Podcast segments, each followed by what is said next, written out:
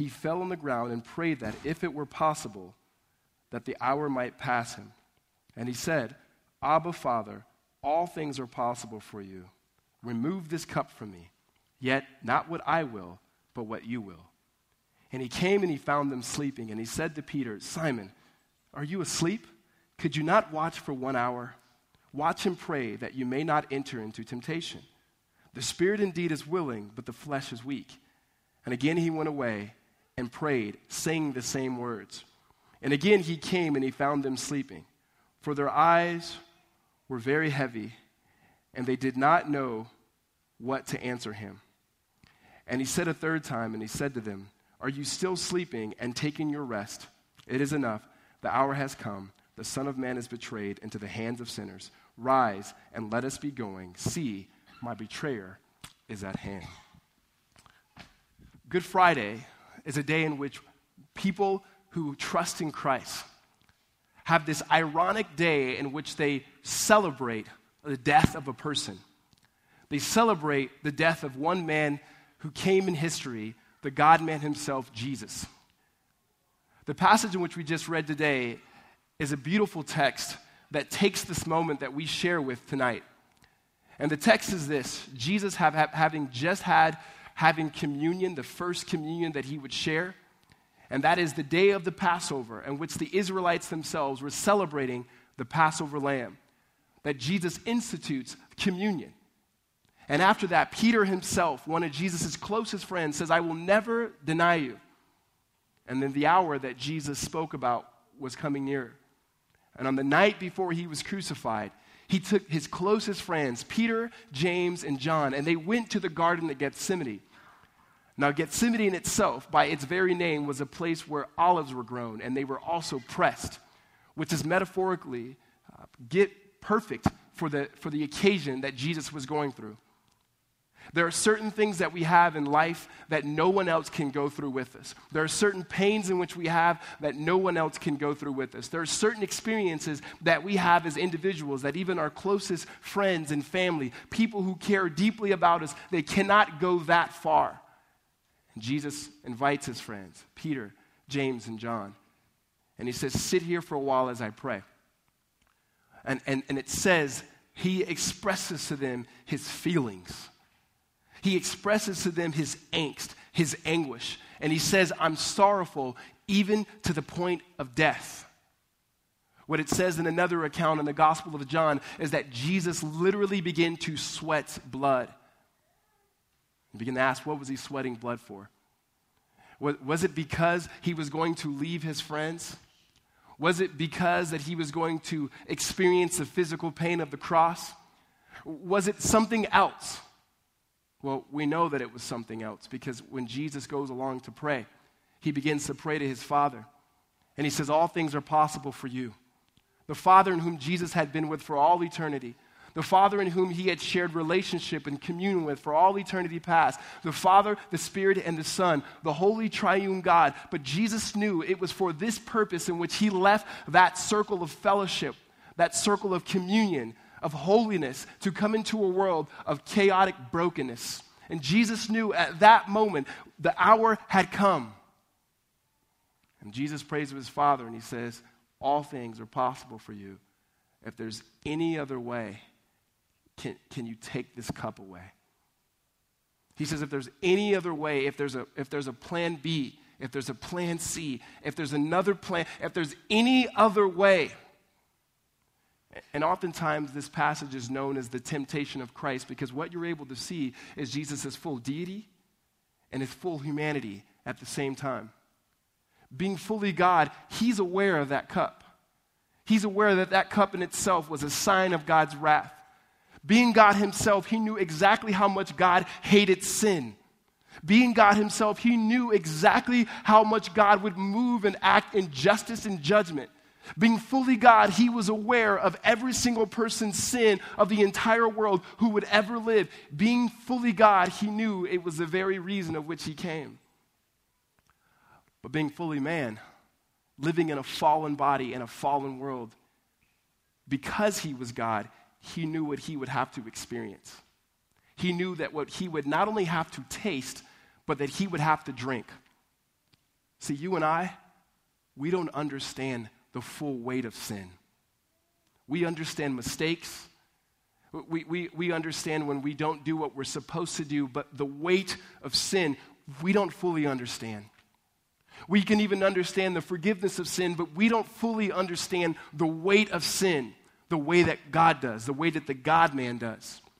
And so Jesus, it says, he prays this prayer and it went a little further to pray and he fell to the ground. And he didn't fall to the ground because he didn't know how to walk. He fell to the ground because he knew the weight of sin. He knew the weight of this day. He knew exactly what he had to do the next day in order to accomplish salvation and redemption for his people. He knew that God himself was going to fully act in wrath. He knew the weight of hell. He knew the weight of justice. He knew the weight of judgment, God's holy hatred towards sin. And not just sin in general, but your sin. Everything you've done, everything that you will do, my sin, everything I've done, everything that I will do. He understands that our sin has broken his otherwise beautiful creation and it has stopped the flourishing of it to a degree. And the only way that it can be fully restored, the only way evil can be completely removed, is if Jesus himself would drink the cup. So he prays, if there's another way, please. And then after that, he says some of the most beautiful words that the world could hear. In an attempt where Jesus, almost seems like he's going to say, I'm not going to go through with it. He says, Not what I will, but what you will. He says, Not what I'm feeling now in my humanity, not that there could be another way, not that there could be a plan B or a plan C. What we've always, we, Father, Son, and Holy Spirit, what we've always known we were to do before the foundation of this world, let it be. Meaning, every single ounce of God's wrath, every single drop, let me taste it, let me drink it, let me inhale it, let me sip it, let me digest it for those in whom I love. Jesus comes back and he finds his friend sleeping. He says, Could you please pray a little bit more? And he goes back and he finds them sleeping. And he says the same thing to the father. And he goes back and he finds them sleeping. And then at this moment, he says, It isn't enough. My betrayer is here. The hour has come. His betrayer was one of his closest friends, Judas. What we have in this garden is not only Jesus bringing people close to him that would fall asleep at his darkest moment, but he has some one of his closest friends who betrays him for money. The reason why this text is so fitting for a Good Friday is because we see Jesus completely alone. And Good Friday in itself is for us individually to reflect and contemplate ourselves alone. Not the sins of others, not the sins of the people around us, but our own sin. And how and only can our sins be atoned for?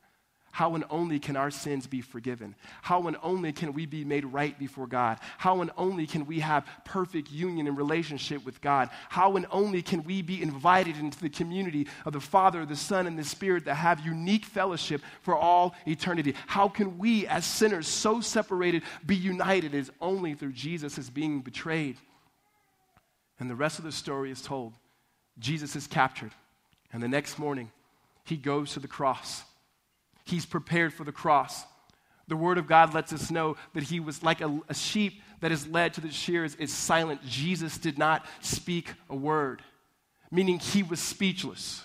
When the, the people yelled out to him, Crucify him, crucify him, Jesus was speechless, speechless. When he knew that he was going to take on the penalty and the crime of something he never committed, the punishment of a crime that he never did, he was speechless. Because Jesus knew that there had to be a sacrifice, and he was the only one to provide the sacrifice. That every single thing that the Bible had spoke of of sacrifices could never accomplish redemption. That, that when God Himself had given people to give up goats and animals to be slaughtered, they were just but a sign of the reality that would come.